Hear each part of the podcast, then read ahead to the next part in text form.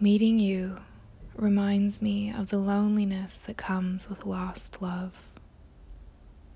And you are worth it.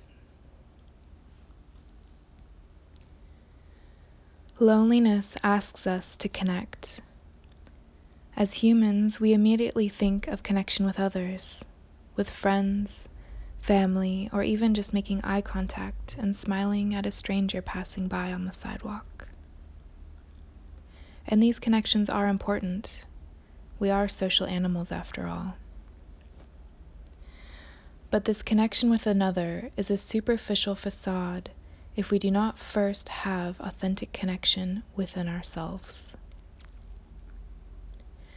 And to have this authentic connection within, we must connect with each aspect of ourselves, even the parts we don't want to look at, or that we have rejected or disowned.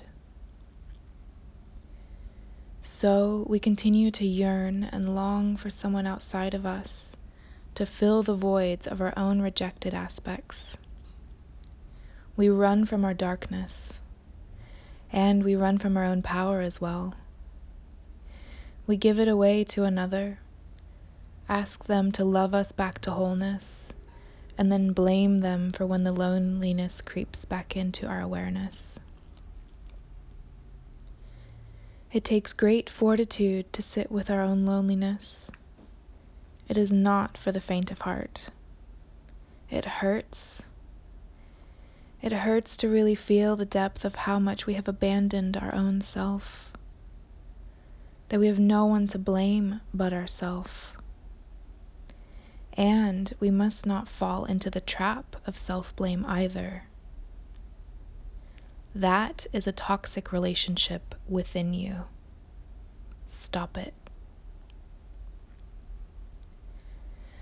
The feeling of loneliness will dissipate each time you truly sit with it. Witness it. Hear what it's trying to tell you. To connect with yourself even deeper. The crushing, yearning hold it may have over you leaves. And it will come back to visit periodically like an annoying loved one. Each time you forget to accept and love a part of yourself that you've neglected and abandoned.